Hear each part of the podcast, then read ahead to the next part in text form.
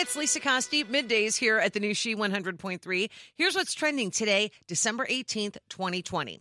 If you're planning on getting married, maybe you want to be the first couple in 2021 in Cook County. The competition to get the first marriage license of 2021 in Cook County happens online this year. You've got until December 29th to register for the lottery.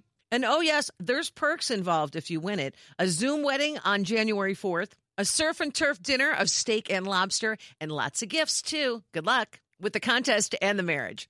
I can't remember the last time we heard about a wardrobe malfunction, so to speak, in the NFL, but it happened last night. Raiders coach Jon Gruden showed up for the beginning of the game wearing an Oakland Raiders hat.